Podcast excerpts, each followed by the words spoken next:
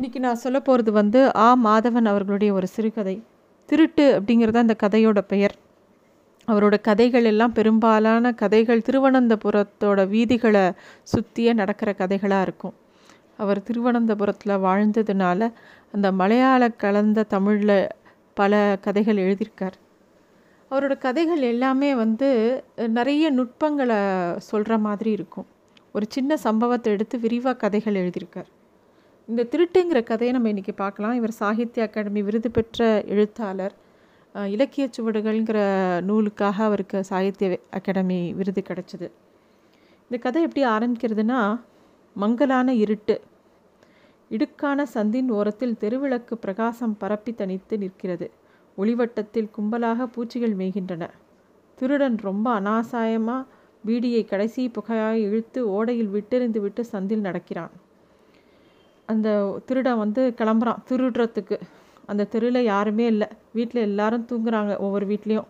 எல்லா ஜன்னலும் மூடி இருக்குது எல்லா பக்கமும் அமைதியாக இருக்குது அந்த தெருவில் இருக்கிற சாக்கடை சாக்கடை பொந்தில் வந்து பெரிய பெரிய பெருச்சாளி ஓடுற சத்தம் கேட்குறது அவன் அப்படியே நடந்து போகிறான் எந்த வீட்டில் திருடலாம் அப்படின்னு சொல்லிட்டு போயிட்டே இருக்கான். ஒவ்வொரு வீட்டில் ஒவ்வொரு விதமான சவுண்டு கேட்குறது ஒரு வீட்டில் குழந்த அழறது. ஒரு வீட்டில் ஃபேன் சுற்றுற சத்தம் கேட்குறது ஓ அப்படியே பார்த்துட்டே போகிறான் போகும்போது அந்த ஒரு சந்தோட குழாய் பக்கத்தில் சந்தில் வந்து ஒரு வீட்டு பக்கம் போகிறாங்க ஒரு ஏறுறதுக்கு வாக ஒரு குழா இருக்குது அது மேலே ஏறி போகிறான் சுற்றி முற்றி பார்க்குறான் யாராவது பார்க்குறாங்களான்னு. யாருமே இல்லை. ஆனால் ஒரு தெருநாய் ஓடி வருது. அந்த நாய்க்கே இவனை ரொம்ப பரிச்சயமான திருடங்கிற மாதிரி இவனை பார்த்து ஒன்றும் பெருசாக குலைக்கலை. இவனை பார்த்தோன்னே எனக்கு என்ன? அப்படிங்கிற மாதிரி பாவனையில் அது பாட்டுக்கு போயிடுது. இவன் அப்படியே நின்றுட்டே இருக்கான். அந்த குழாய் ரொம்ப சௌரியமாக இருக்குது அந்த வீட்டுக்குள்ளே ஏறி குதிக்க. ரொம்ப வசதியாக இருக்குது அவன் ஏறி அந்த குழாய் வழியாக ஏறி அந்த வீட்டுக்குள்ளே ஏறி குதிக்கிறான். ஏறி குதித்தா அந்த பக்கம் ஒரு பெரிய கடப்பாறை மாதிரி இருக்குது ரொம்ப சௌரியமாக இருக்குது அது இருமோ எல்லாம் அவனுக்கு வாகா இருக்கிற மாதிரி இருக்குது பெரிய தோட்டம் இருக்குது அடர்ந்த தோட்டம். இருட்டோட இருட்டாக மெதுவாக நடந்து போகிறான் அந்த வீட்டுக்குள்ளே போகிறதுக்கு என்னெல்லாமோ வித்தியாசமான இரவுக்கே ஒரு வாசனை உண்டு. வித்தியாசமான வாசனைகள் அவனுக்கு. சில வாசனை நல்லா இருக்கும் சில வாடைகள் வந்து ரொம்ப மனசுக்கு உச்சிதமாக இருக்காது. அவன் அப்படியே மெதுவாக நடந்து போகிறான் இருட்டில் நம் பதுங்கி பதுங்கி போகிறான் போனால் அவனுக்கு காதில் ஏதோ குத்துற மாதிரி இருக்குது அந்த இருட்டில் என்ன இருக்குதுன்னு இப்படி பார்க்குறான் அப்படியே மெதுவாக நடந்து மோட் மோப்பிட்டு மெதுவாக அந்த வீட்டுக்கிட்ட போய் பார்க்குறான் தொலைவில் ரோட்டில் ஏதோ ஒரு சரக்கு லாரி வேகமாக போகிற சத்தம் கேட்குறது வானத்தில் நட்சத்திரங்கள் மட்டும் நிறைய ஜொலிக்கிற மாதிரி இருக்குது ஜன்னல் கம்பிகளை முறுக்கி பார்க்குறான் அது ரொம்ப பலமாக இருக்குது அவனால் முறுக்க முடியல. உடனே அங்கே இருந்த அந்த கம்பியை வச்சு நிமிண்டி அந்த கதவை திறந்து உள்ளே போகிறான் நிங்குன்னு ஒரு சத்தம் கேட்குறது கீழே ஏதோ பொருள் தட்டுப்படுற மாதிரி இருக்குது பார்த்தா ஒரு இரும்பு உலக்க இருக்குது அதை வச்சு மெதுவாக அந்த கம்பிக்குள்ளே விட்டு அந்த தாப்பால் நிமிண்டி திறந்துடுறான். இடுப்புக்கு மேலே ரொம்ப உயரமாக இருக்குது ஒரு காலை விட்டு உள்ளுக்குள்ளே நுழையிறான். நுழைஞ்சால் ரொம்ப இருட்டாக இருக்குது அந்த ஒரு அறைக்குள்ளே எழுந்து குதிக்கிறான். அது என்னன்னு பார்த்தா ஒரு சமையலறை. அந்த சமையலறை மோட மேலே ஏறி குதிக்கிறான். ஒன்று ரெண்டு எலிகள் கரப்பாம்பூச்சி எல்லாம் ஓடின்ட்டுருக்கு அவன் அப்படியே மெதுவாக உள்ளே நுழையிறான். ஒரு ஒரு ரூம்குள்ளே வந்து விளக்கெறியிறது. குழந்த அழற சத்தமும் கேட்குறது அப்போ ஒரு பொம்பளை வந்து சொல்கிறது காதில் விழுறது சனினே சும்மா கெட அப்படிங்கிற அந்த பெண் குரல் அவனுக்கு கேட்குறது திருடன் தைரியமாக உள்ளே போகிறான் அந்த ரூம் கிட்ட வரைக்கும் போகிறான் பிரமாதமான லைட் நான் எழுதி எரிஞ்சின்னு இருக்கு. எல்லாம் துல்லியமாக தெரியறது. ஒரு அந்த கட்டில் ஒரு ஆணும் பெண்ணும் இருக்காங்க. குழந்த கொஞ்சம் தள்ளி வேறு இடத்துல படுத்துட்டுருக்கு அவன் பார்க்கும்போது அவங்க ரொம்ப நெருக்கமாக இருக்கிறது அவனுக்கு தெரியுது அவங்க ரெண்டு பேரும் பேசுகிற விதம் அவனுக்கு விசித்திரமாகவும் இருக்குது அவன் வந்து ஆனாலும் திருடனுக்கு அது ரொம்ப சௌரியமாக போயிடுது. அவங்க பேசுகிற விதத்து மூலமாக அவன் ஒரு விஷயத்தை புரிஞ்சுக்கிறான். அங்கே இருக்கிறது அவளோட கணவன் இல்லைன்ட்டு. தான் வந்த வேலை சீக்கிரமாக முடிய போகிறதுன்னு சந்தோஷமாக எதுக்கும் அவகாசம் எடுத்துக்காமல் நேராக போகிறான் அந்த தொட்டிலில் படுத்து தூங்கிட்டு இருக்கிற குழந்தையோட கழுத்தில் இருக்கிற மாலையை டக்குன்னு எடுக்கிறான். குழந்தை அந்த மாலை எடுத்து குழந்தையோட கழுத்துலேருந்து அந்த மாலை எடுத்த அவசரத்தில் அந்த குழந்தை எழுந்துன்றது. அது ஓன்னு அழ ஆரம்பித்தோடனே இவன் வந்து ஐயோ திருடன் திருடன் கத்துறா.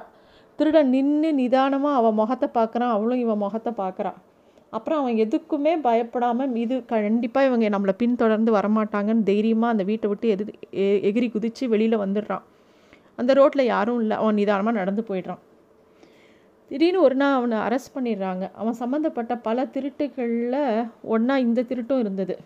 திருட்டு போன நகையோட அந்த போலீஸ் ஸ்டேஷனில் வச்சு இவனை பற்றி விசாரிக்கும் போது எங்கெல்லாம் திருடாமல் இவனோட நகை அந்த இந்த குழந்த கையிலேருந்து பிடிங்கின நகையும் அவனுக்கு அவங்க இந்த போலீஸ்காரனுக்கு அகப்படுறது. இவன்கிட்ட எல்லா விஷயமும் கேட்டோன்னே இந்த வீட்டை காமிக்கிறான் இந்த வீட்டில் தான் இதை திருடினேன் அப்படின்னு.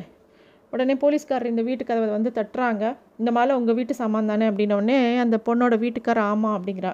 இந்த திருட்டு போனதாக நீங்கள் ஏன் போலீஸில் கம்ப்ளைண்ட் கொடுக்கல? அப்படின்னோடனே அந்த வீட்டுக்காரர் சொல்கிறாரு இந்த மாதிரி இல்லை அன்றைக்கி என் ஒய்ஃபும் குழந்தையும் மட்டும்தான் வீட்டில் இருந்தாங்க. நான் வெளியூர் போயிருந்தேன். அதனால் இந்த விஷயத்த ரொம்ப பெருசு பண்ண வேண்டாம்னு சொல்லிட்டு நாங்கள் அப்படியே விட்டுட்டோம் அப்படின்னு சொல்கிறான் போலீஸ்காரன் சொல்கிறான் எங்கே படித்தவங்க நீங்களே இப்படி பண்ணலாமா? நீங்கள் தான் கம்ப்ளைண்ட் கொடுத்தா தானே இந்த மாதிரி திருட்டு பயிலெல்லாம் பிடிக்க முடியும். அப்படின்னு அவங்க சொல்கிறாங்க உங்களை மாதிரி எஜுகேட்டட் பீப்புளே இப்படிலாம் பண்ணலாமா? சரி வாங்க. வந்து கோர்ட்டில் வந்து நீங்கள் வந்து இவன் இந்த பொருள் உங்களோடது அப்படின்னு சொல்லிட்டு கையெழுத்து போடணும். விட்னஸ் கையெழுத்து போடணும்னு சொல்கிறாங்க போலீஸ்காரங்க வந்து திருட்டு நடந்த இடத்தையும் இந்த கம்பி இந்த ஜன்னல் எல்லாத்துலேயும் பார்த்துட்டு இவன் எப்படி திருடினா அப்படின்னு இந்த திருடன் வாயாலேயே ஒரு ஒரு ஸ்டேட்மெண்ட் வாங்கணும்னு சொல்லிட்டு அவனை கூட்டிகிட்டு போகிறாங்க அந்த வீட்டுக்கு. திரு திருடன் திருப்பியும் அந்த பொம்பளையை பார்க்குறான். அன்றைக்கி ராத்திரி பார்த்து அதே பொம்பளையை பார்க்குறான். அவன் பார்வையில் பார்த்தவொடனே அவளுக்கு மனசுக்குள்ளே ஒரு பெரிய குற்ற உணர்ச்சியாக இருக்குது அவன் இவன் முகத்தில் பார்க்காம குனிஞ்சுட்டு வேறு பக்கமாக போயிடுறான் திருடன் தனக்கு தானே சிரிச்சுக்கிறான். உடனே போலீஸ்காரனுக்கும் வருது. ஏண்டா சிரிக்கவா? செய்கிற திருட்டு பிராஸ்கல். அப்படின்னு சொல்லி அவனை போட்டு அடிக்கிறான். உடனே திருட சொன்னால் எனக்கு சரியும் சார் நீங்கள் சும்மா இருங்க அப்படின்னு சொல்லிட்டு பேசாமல் இருக்கான். அன்றைக்கி கோர்ட்டில் வந்து விட்னஸ் கையெழுத்து போ போடுறதுக்காக இந்த கணவனும் மனைவியும் வரணும். கோர்ட்டில் நல்ல கூட்டம். அத்தனை நிறைய கேஸு. கோர்ட் கோர்ட்டுனா நிறைய கேஸ் இருக்கும் இல்லையா? குத்துவெட்டு கேஸு சீட்டு சூதாட்ட வழக்கு கள்ளச்சாராய வழக்கு திருட்டு கேஸு. நிறைய கேஸ் அங்கே. ஒவ்வொரு பக்கமும் ஒவ்வொரு வக்கீல் அவன் சாட்சிக்காரன்ட்ட நீ இப்படி சொல்லணும் அப்படி சொல்லணும் ஒவ்வொருத்தர்கிட்டையும் நிறைய விஷயங்கள் சொல்லி கொடுத்துட்ருக்காங்க. அப்போ தான் இந்த கணவனும் மனைவியும் வர்றாங்க. இந்த கணவனும் மனைவியும் காரில் உட்காந்துருக்காங்க வராந்தால ஒரே கலையவரமாக இருக்குது அந்த லேடிக்கு இங்கே வரத்துக்கே பிடிக்கல. இருந்தாலும் கணவன் சொல்கிறான் அந்த போலீஸ்காரன் சொல்கிறான் அப்படிங்கிறதுக்காக வந்திருக்காவ.